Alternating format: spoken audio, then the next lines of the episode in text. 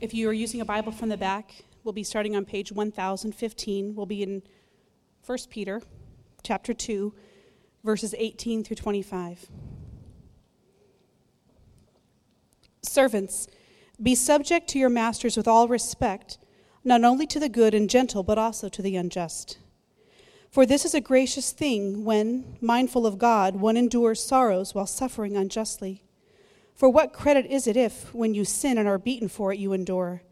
But if, when you do good and suffer for it, you endure, this is a gracious thing in the sight of God. For to this you have been called, because Christ also suffered for you, leaving you an example, so that you might follow in his steps. He committed no sin, neither was deceit found in his mouth.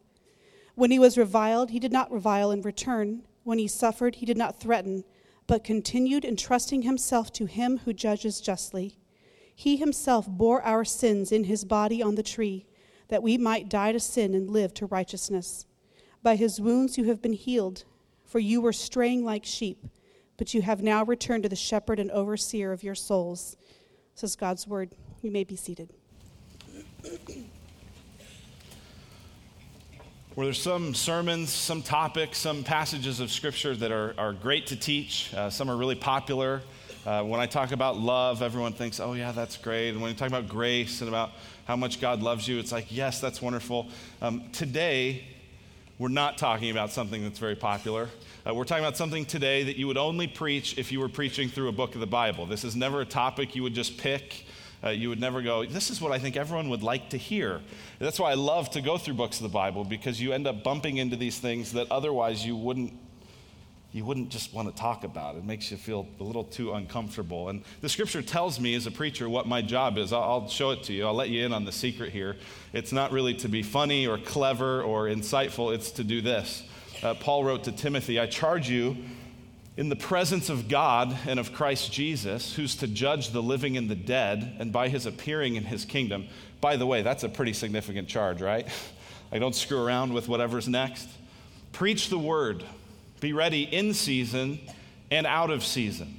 That means be ready when it's in season, right? When clothes are in season, they're fashionable, it looks good, everyone's it's popular.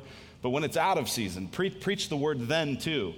He says, Reprove, rebuke, and exhort with complete patience and teaching. For the time is coming when people will not endure sound teaching, but having itching ears, they will accumulate for themselves teachers to suit their own passions, and will turn away from listening to the truth and wander off into myths. That tells me my job. It tells me the setting. We all have itching ears. There's some things we like to hear about, and what we're talking about today is not one of them. What we're talking about today is submitting to authority. Submitting to authority. I want to just trace with you as we've been looking at this book of First Peter, the argument that Peter's been making here in chapter 2. Remember, Peter is one of the 12 apostles of Jesus, and here's the argument that he's making. In the beginning of chapter 2, verses 1 through 10, he says, Remember your identity. You're God's chosen people. Uh, verse 9 is a great example of this. You're a chosen race, a royal priesthood, a holy nation, a people for his own possession, that you may proclaim the excellencies of him who called you out of darkness into his marvelous light. That's your identity. Then in verse 11 and 12, he says, Conduct yourselves honorably. He says in verse 12, Keep your conduct among the Gentiles honorable. So even though they speak against you and say you do evil, they'll see your good deeds and they'll glorify God conduct yourselves honorably. And then he goes into what we could describe, I guess, as a mini series on submission to authority. Isn't this interesting? Remember who you are in Christ. Now live among people honorably. And you think he's going to say, go feed the poor, go love your neighbor, go share the gospel with people in Africa. All of that's fine to do, but where does Peter go next? Peter says, if you want to know who you are, and you want to live that out honorably, it will be seen in how you relate to authority. So, this is not a popular thing. This is not a thing that we would like to hear, but it's a thing desperately that we need to hear. And so it began last week as we looked, uh, uh, John Benzinger led us through verses 13 through 17 and the idea of submitting to the authority of the government. Uh, today, we look in verses 18 to 25 at the idea of submitting to authority, uh, the, the slave master, the employee employee type relationship. And then in the coming weeks, we'll look at what it looks like in the home uh, with wives and husbands and what that role looks like. By the way, I would encourage you, if you haven't yet, sign up for the Art of Marriage Conference. It's coming next weekend. You want to be here for that. Uh, you want to you want to register. You can uh, check out the city or the e-bulletin or something like that for more information. But but be sure to do that. So in this series, we find ourselves in verse this mini series within the series. We find ourselves in verse 18, and it starts off with the word servants. Now, you may have a translation that says slaves. What Peter has in view here would be household servants, household slaves. And this uh, entire section that we're looking at today is directed at slaves. Now, that always raises a question, uh, particularly because so many uh, Christians sinfully and horrifically used passages like this to justify American slavery. So I always want to just spend a moment on that whenever we get to a passage like this and, help you see. And I can't go in depth to this, but, but the, there's a massive, massive difference between this kind of slavery in the Roman Empire and the kind of American slavery that we experienced in, in the, the colonies and in the early part of our country. In our country, people became slaves through kidnapping uh, they often broke families up. There was no way really to earn your way out of it. If you were born into it, you were stuck there. Whereas in the Roman colonies, often it happened as you were a prisoner of war. Uh, they would often have an opportunity to earn income. They often had incredibly important professions like teachers and doctors and nurses. They would be household and estate managers. They had an opportunity to earn enough money in many cases to earn their way out. And so it's not the same thing. Probably the closest thing would be kind of an employee employer type relationship. Here's how one commentator describes it. Wayne Grudem says this He says, A word stronger than servant, but weaker than slave is needed. So that, that word, verse 18, servants, this is the, the Greek word he's talking about. How do we translate that word? There isn't a good word for this. He says something meaning a semi permanent employee without legal or economic freedom. And then he continues Although servant comes the closest, no single English word is adequate, perhaps because no comparable institution exists in modern Western society. So you get the idea. There's inherently a kind of disconnect there. But here's what I want you to think about through the rest of this message as it relates to this passage. What Peter's going to tell us, what he's going to command to us here, relates to any of us that are under authority. So if you work a job where you report to a boss, you're under their authority. If you play a sport for a team and, you're, and there's a coach, you're under that coach's authority. If you live in a neighborhood that has an HOA, you are under their authority. Right? And, and on and on it goes. You, you, could, you could look at that. We'll look specifically at what it looks like in the home in the coming weeks, but, but you get the idea. So think about in what areas of life are you under authority? And these principles apply to that as well. Here's where we're going to go today. We're going to look at three things from this passage. We're going to first look at what submission is, then we're going to look at uh, why submission is godly, and finally, the, the power to submit. So, what submission is, why submission is godly, and the power to submit. And so, first, what submission is. It, we get it here in verse 18. Servants, be subject to your masters with all respect, not only to the good and gentle, but also to the unjust. This idea of be subject, if you look up in verse, it's up in verse 13. Be subject for the Lord's sake to every human institution. Then verse 18, servants, be subject to your masters. Then verse uh, chapter 3, verse 1, likewise, wives, be subject to your own husbands. Uh, here's what submission is I want to give you kind of a four part definition. Submission is putting yourself under authority with respect, even when it hurts, for the Lord's sake. That's what submission is putting yourself under authority with respect, even when it hurts, for the Lord's sake. This word, be subject to, here in verse 18, means to place yourself under. It's the idea of, of willingly having an attitude that places yourself under. So I think about a couple scenarios where this has been uh, the case for me. So I, a few years ago, I coached for Higley High School. I was a volunteer baseball coach. And, and I thought, wouldn't it be great to be able to just help somebody uh, else out? And so I went and I, I, had a connection to this particular coach. And so uh, I, I, talked with him and said, hey, um, do you need any help? I'd love to help. And, and I played a higher level of baseball than he did. You could argue that potentially I knew more about baseball than he did. I don't know if that's true. He was pretty, he was pretty sharp. But I, I in that moment, I, I subjected myself to his authority. I said, Mike, I'm here to hit ground balls. I'm here to throw batting practice. I'm here to, to do anything you want. Just tell me what to do. I'll do it. That, that's, that's that attitude of submission. It's the same attitude I have to have in our church. I'm, uh, even though I'm a lead pastor, I'm subject to our elders. Our elders, we were just talking in our last meeting about how we're going to handle a, a, performance review for me. And that's an appropriate kind of thing because I'm, I'm under authority. They have the authority to fire me, they have the authority to do all kinds of awful things to me. They, they don't, uh, they're wonderful, but they could. And I'm under that authority. I, I'm and get this this is about the heart attitude of this. It's putting yourself under authority. That's what be subject to means. It's putting yourself under authority with respect. Do you see that verse 18 be subject to your masters with all respect. Many of you say it this way to your children. You'll say sweetie you need to obey me right away all the way with a happy heart. Right? And, and that phrase, I don't know if it's from the Greebies or from someone else, but, but that phrase has infiltrated a lot of our parenting. And that, it's that last part, with a happy heart right? Being subjects, placing yourself under someone's authority, if it lacks the respect he calls for in verse 18, then it's not submitting. It's not submitting. It's, it's, it's, you're white knuckling it, you'll go along with it fine, but if you don't do it respectfully, if you can't get there with a happy heart, you're disobeying this. So it's putting yourself under authority with respect, even when it hurts.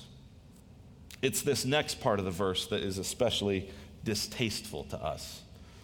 Servants, be subject to your masters with all respect, not only to the good and gentle, but also to the unjust says this is not saying um, willingly place it was it's easy to place myself under the authority of our elders because they love me and they're godly men and they honor the lord. They're, they're here's what it says they're, they're good and gentle it's harder to do it if they're unjust. And this word unjust is, is a word that means crooked. It's, it's the word that we get the idea of scoliosis from right scoliosis is the curvature of the spine he's saying even when people are crooked even when they're not straight laced, even when they're not doing the right thing, you're still subject to them.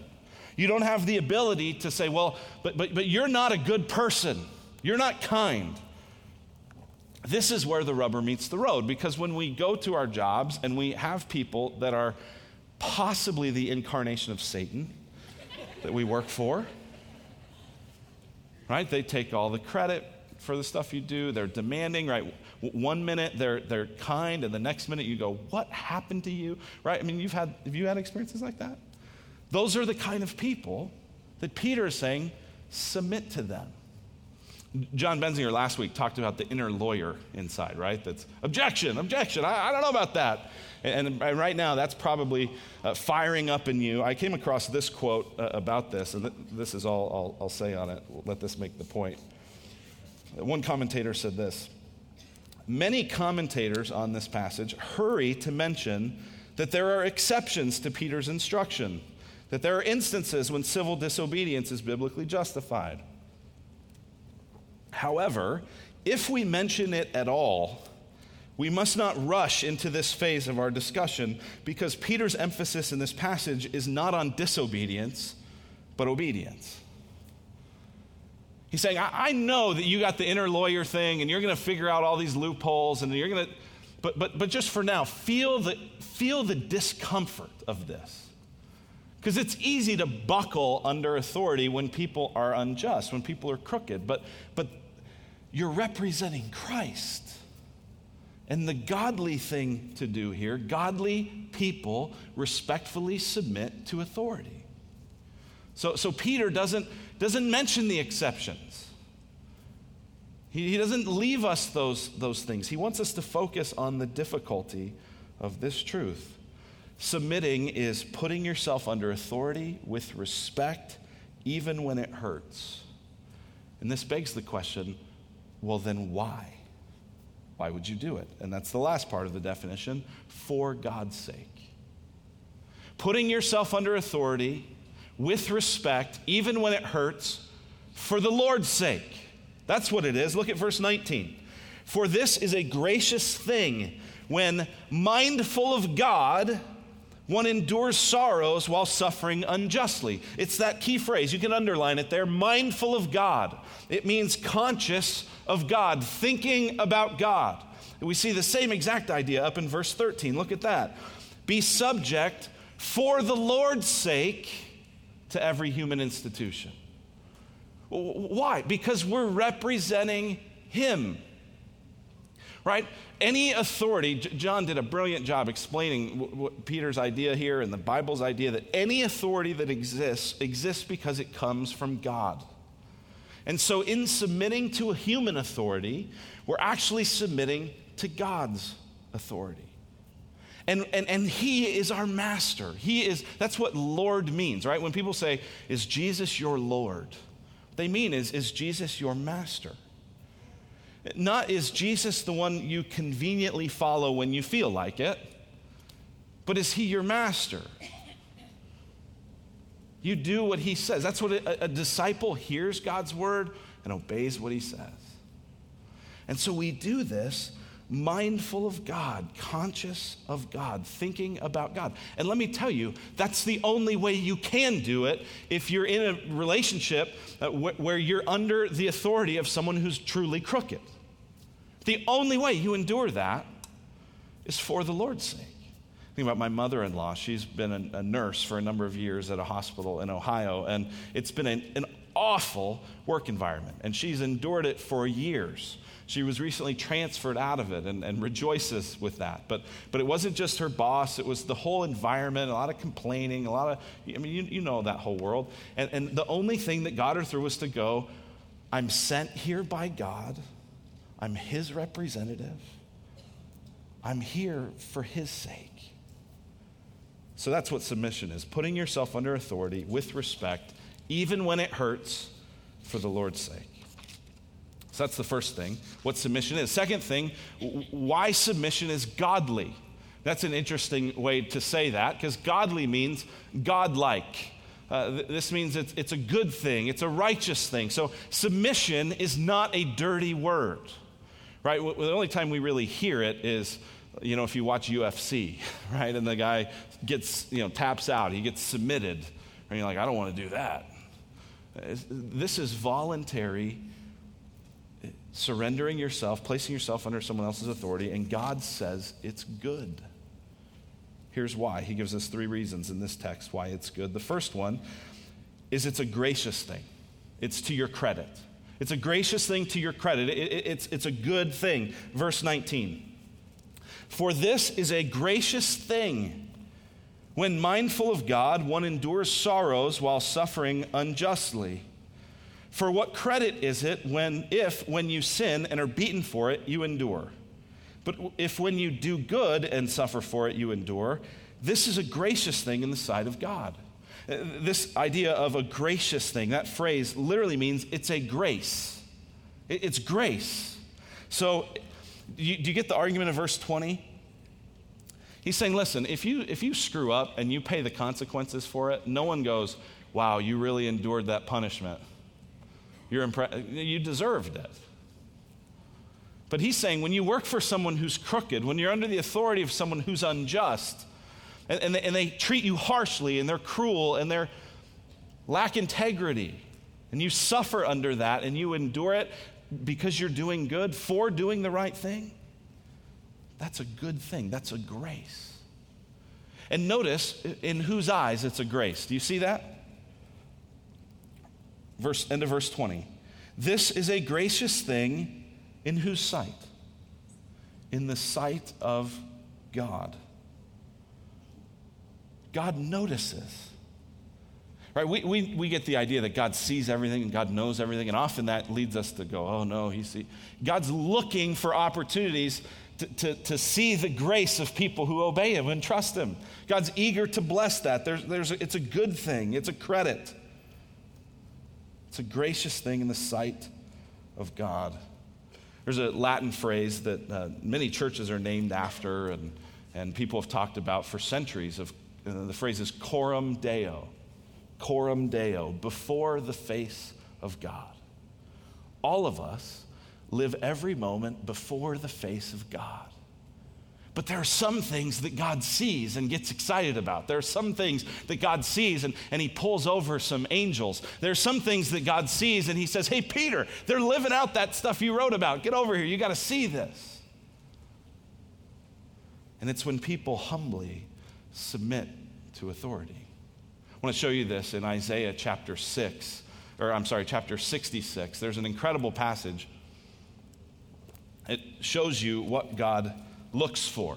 Here's what he says Isaiah 66 Thus says the Lord, Heaven is my throne, and the earth is my footstool. What is the house that you would build for me, and what is the place of my rest? Do you get the picture there? Like God is sitting up on, on, on his chair, like many of you will be in a few hours in your Sunday coma. And, and God's feet are resting on the earth. Right? Earth is my footstool. He's going, what, what are you going to build for me? What are you going to, what are you going to do for me? Answer? Nothing. Right? There's, God has no needs. Verse 2 All these things my hand has made and so all these things came to be, declares right? God doesn't need us, right? This is like my, my, high, or my college baseball coach who would say, We had baseball before you were here, and we'll have baseball when you leave. You're not that big a deal, right? God's here before, right? But, but, but then he says this, but this is the one to whom I'll look. Right, listen, I don't need anything. I'm God. I'm sitting on the throne of my universe. But, but there's something that catches my eye. This is the one to whom I'll look. He who is humble and contrite in spirit and trembles at my words. That's the same kind of attitude that it takes to willingly submit to authority. So, submission is godly because it's a gracious thing, it's, it's a credit in God's eyes. Uh, the second thing is it fulfills your calling. Fulfills your calling as a follower of Christ to, to submit uh, to authority. It fulfills your calling. Look at verse 21. For to this you have been called. Because Christ also suffered for you, leaving you an example so that you might follow in his steps. It fulfills your calling. This kind of suffering, where you're doing what is right, and the people in authority either don't notice or don't care or even scorn you for it, and, and you suffer the consequences of a difficult environment, you suffer, you suffer the consequences of injustice. That is normal. That, that, that's your calling. You're called to that. That's what's, that's what's expected. That's what Peter's trying to say. Now, this strikes us as incredibly strange, especially those of us in, in modern uh, Western society, those of us in America. I, came across, um, there's a few different Twitter accounts that talk about this and websites, but have any of you seen the idea of uh, first world problems? First world problems, right? These are problems that we all complain about, but that really are only relevant in first world countries that are highly affluent and developed. So here's an example of a few first world problems. I took such a long shower this morning that the hot water ran out. right? Okay, move to rural China. Don't have that problem. When my dishwasher's running, I have to turn the volume on the TV up too loud.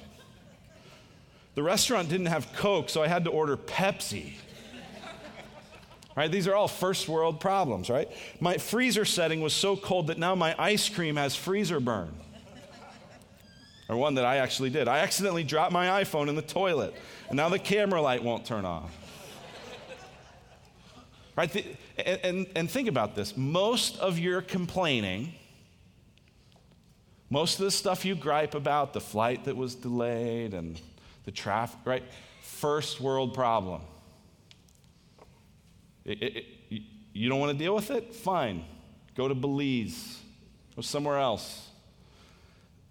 But, but it shows how entitled we are, right? We, we don't think we deserve any kind of suffering, any kind of discomfort, any kind of inconvenience. And, and Peter here is saying, This is your calling. You're called to suffer inconvenience. You're, you're called to suffer injustice. You're called to s- suffer difficulties. It's your calling. And so when we submit even to crooked, ungodly people, it fulfills our calling. Here's the last thing it does is it imitates Jesus. Submission is godly because it imitates Jesus. I love this idea in verse uh, 21. Look at verse 21. He says, For to this you have been called, because Christ also suffered for you, leaving you an example so that you might follow in his steps. And so now Peter is going to say, Listen, I, I want to remind you that, that you're a disciple, you're a follower of Jesus. And, and, if, and if Jesus had to suffer unjustly, then so will you. And Jesus has come and he has left you an example. An example. Now, this word example in verse 21 is, a, is an educational word. It's, it's a word that you would use in teaching a child to write the alphabet. So we're, uh, my, my youngest, Caitlin, is, is three and is doing some preschool stuff at home. And, and the other day I, I walked in and, and there were letters and she was tracing the alphabet. Right, there, were, there, were, there were these lines and they'll trace pictures. This is saying Jesus has left behind something for you to trace. He's left an example. Your life is to look like His. You're to follow, you're to literally trace His steps. That's what this means. Jesus has done this. This imitates Jesus. When we imitate Jesus, Jesus gets honor, Jesus gets credit, Jesus gets glory. And this is fundamentally a huge part of what Jesus did. Think about this. Think, think, think about whatever you feel like is difficult for you to submit to. And think about what Jesus has done. Look at verse 22. He committed no sin, neither was deceit found in his mouth. So Jesus was completely innocent. He, he, did not sin, he did not lie, he did not blaspheme God. He, he was totally innocent. Nonetheless, verse 23 when he was reviled, he did not revile in return. When he suffered, he did not threaten, but continued entrusting himself to him who justly judges. We looked last week at the idea that Jesus said to Pilate, You'd have no authority if it wasn't given to you from above. And this is saying, even though Jesus was totally innocent, even though Jesus had done nothing wrong, he didn't speak up, he didn't retaliate, he didn't fight back. I remember in ninth grade, um, one time I had a English uh, test, and, and sitting in front of me was a girl named Marin Oldershaw. And Marin came in late and didn't know the instructions on the test. And so I told her a couple things about what she was supposed to do. And the teacher, I forget the teacher's name, she, uh, she said, You guys need to stay after class. And we got called in for this whole thing. I was accused of cheating, accused of you know, giving answers to Marin. I probably would have if she'd asked, but, but I didn't. And, and I remember I, I was innocent. I, I didn't do that. And I remember just the, I got so angry. And so, right, if you've ever been accused of something you didn't do, it's infuriating. And Jesus, the godly one, held his tongue, didn't fight back. And then he pays for our sin. He does this for us. Verse 24. He himself bore our sins in his body on the tree, that we might die to sin and live to righteousness. By his wounds you have been healed. So Jesus submitted to this ungodly, crooked authority of Pilate and of the, the Jewish leaders. Why? Because of us. He suffered in our place.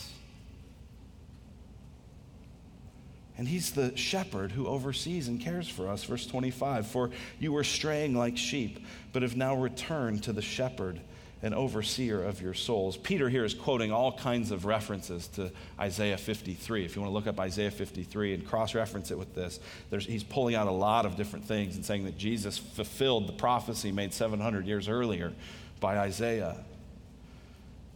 But, but he's saying Jesus suffered unjustly. And he did it for you. And now you're called to trace his steps. Finally, the power to submit.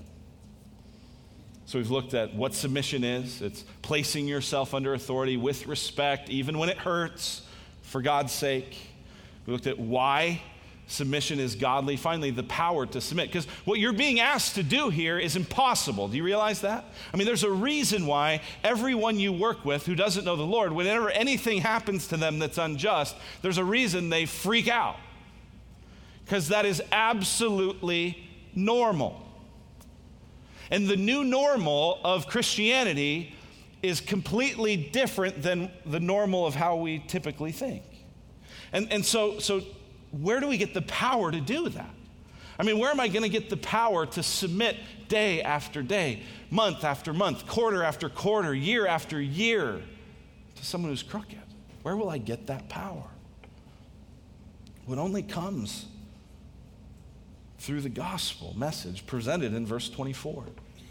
I know a number of you are, are, newer to Christianity. Some of you are exploring this for the first time. Some of you have been around a while, but you're still kind of kicking the tires and trying to figure stuff out. And, and from time to time, we'll ask people, What's the gospel? And we get a lot of different answers. Uh, it's the books of the Bible, it's the follow the rules. It's, I mean, we get a lot of different things. Uh, a lot of times they're wrong. Um, but that's okay. That's why we're here. We're here to help and help clarify and correct and do those things. Next time someone asks you, if they ever do, what's the gospel? Answer 1 Peter 2:24. What's the gospel? Well, that was weak. I said the next time, all right? What's the gospel? Okay, let's look at it. He himself bore, that means carried, endured, had accounted to him, bore our sins in his body on the tree. It's the cross. That we, wh- why? Okay, so that's, that's what the gospel, Jesus carried our sins, the disobedience, the, the, the sins that you commit of, of hurt towards people, and the, the times you fail to do the right thing. All of that sin is, is heaped on Jesus. And even though he is completely innocent, he's dying there on a cross, condemned as guilty for your sin and mine. He himself bore our sins in his body on the tree. Why? That we may die to sin and live to righteousness. By his wounds you have been healed. And Peter, all throughout this book, is calling us to be righteous, calling us to be holy. We're a chosen race, a royal priesthood, a holy nation. Be holy as I am holy. Be righteous. Be godly. That is his call in all of this thing. But what he knows is that's impossible if it's just human effort. If you I'm just going to try harder. No, what you need is Jesus doing this on your behalf. You, you trust in him, and Jesus did this so that you would die to sin, so that you would die to that reaction that has to get vengeance, that has to get even, that has to be heard. And instead, you could live to righteousness. Humbly submitting yourself even to ungodly authority with respect, even when it hurts. That's the gospel message. This is why the gospel is relevant. The gospel is not just relevant for how you go to heaven, though that's incredibly true. It's relevant for now. Everything God is calling us to do, living righteously, it comes through faith in Christ, who was our substitute. He took our sin so that we could take and live out his righteousness. That is good news. And only the gospel can empower something so difficult. Listen, godly people respectfully submit to authority. Let's pray that God would make us those people. Let's pray. Father, thank you for your word. Thank you for the way that it instructs us, the way it reasons with us, the way it helps us to have clarity on what you expect. And God, thank you most of all for Jesus, who doesn't just call us to live a new way, but empowers it, who died so that we could die to sin and live to righteousness. God, help us as we go into our workplaces, as we go into our teams, as we live in our communities, any place that we have to submit to authority. Help us to do it in a way that honors you. We pray in Jesus' great name. Amen.